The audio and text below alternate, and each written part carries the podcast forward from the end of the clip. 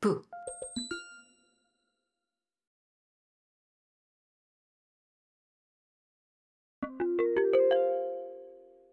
승자 독식의 학벌 사회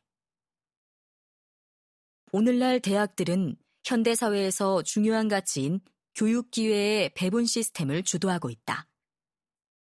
대학 교육을 받은 사람들에게 적합한 일자리가 충분히 있을 때는 대학의 대중화가 많은 사람에게 사회적 상승의 기회를 제공했다.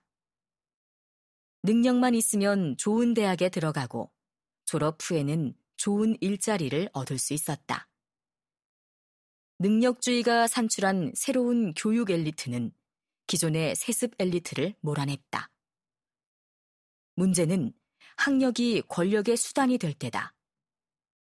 노력과 능력만으로 사회적 지위를 획득한 신흥 엘리트 계층은 자식들에게 지독한 입시 경쟁에서 살아남는 방법을 물려준다. 이렇게 교육의 특권이 세습된다. 학교 졸업장이 사회적 성공의 자격증이 되는 순간 어느 대학을 나왔는가가 엄청난 권력의 부가가치를 얻게 한다. 이렇게 학벌이 형성된다. 한국에서 학벌은 계급 세습의 수단이다.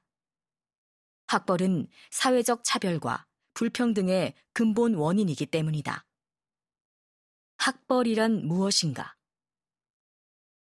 국립국어연구원이 펴낸 표준 국어 대사전에 의하면 학벌은 학문을 닦아서 얻게 된 사회적 지위나 신분 또는 출신 학교의 사회적 지위나 등급을 뜻하기도 하고 출신 학교나 학파에 따라 이루어지는 파벌을 의미하기도 한다.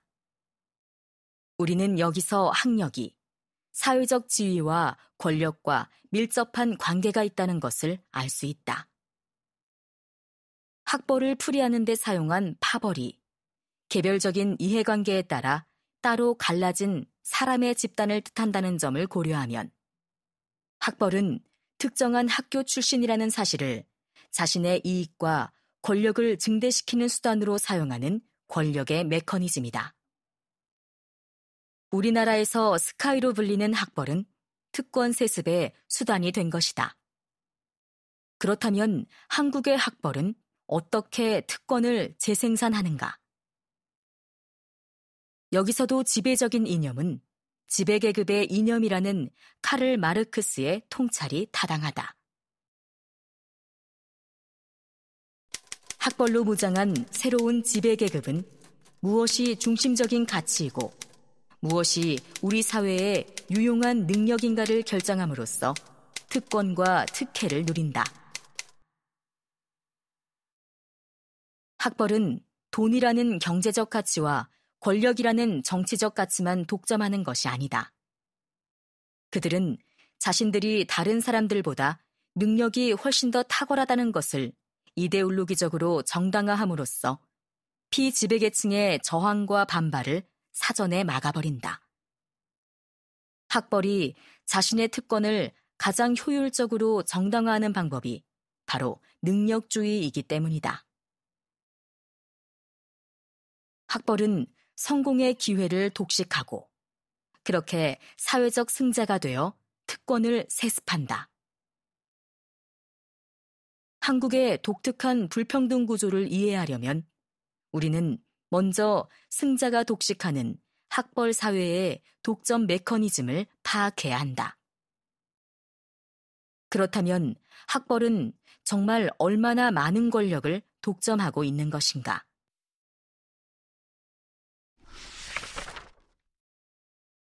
우리나라 명문대학의 학벌은 실제로 공직과 경제 분야의 주요 지위를 독점하고 있다.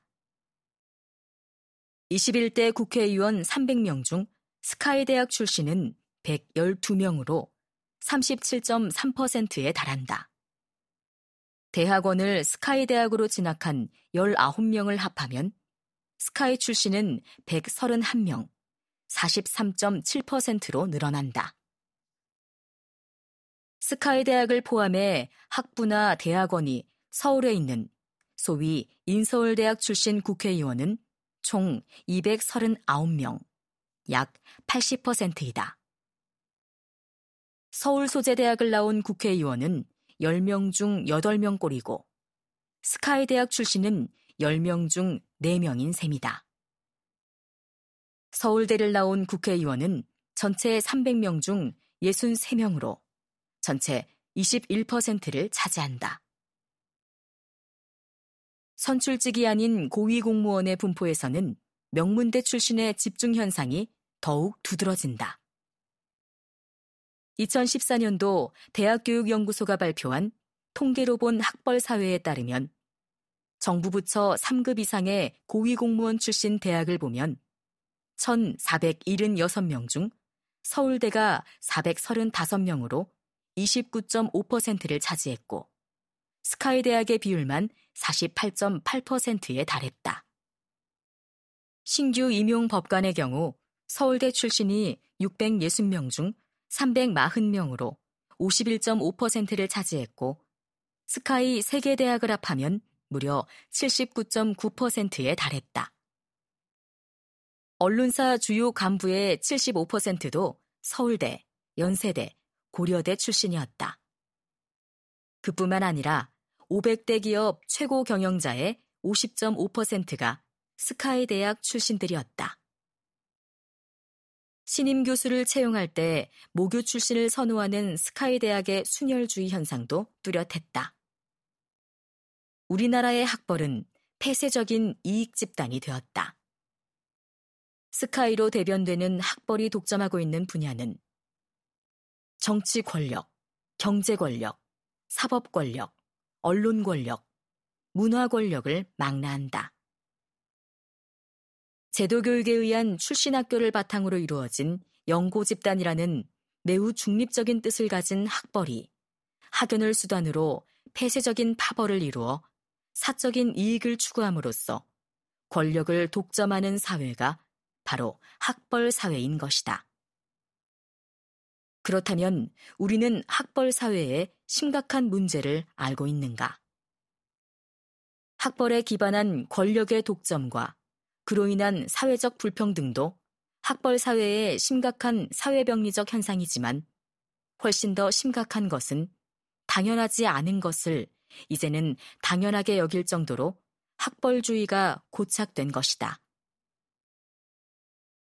그동안 학벌 사회의 문제점을 끊임없이 제기하고 학벌 타파를 위해 노력했던 학벌 없는 사회가 1998년 출범한 이후 18년의 활동을 뒤로하고 2016년 자발적으로 해체했다는 사실은 이를 잘 말해준다.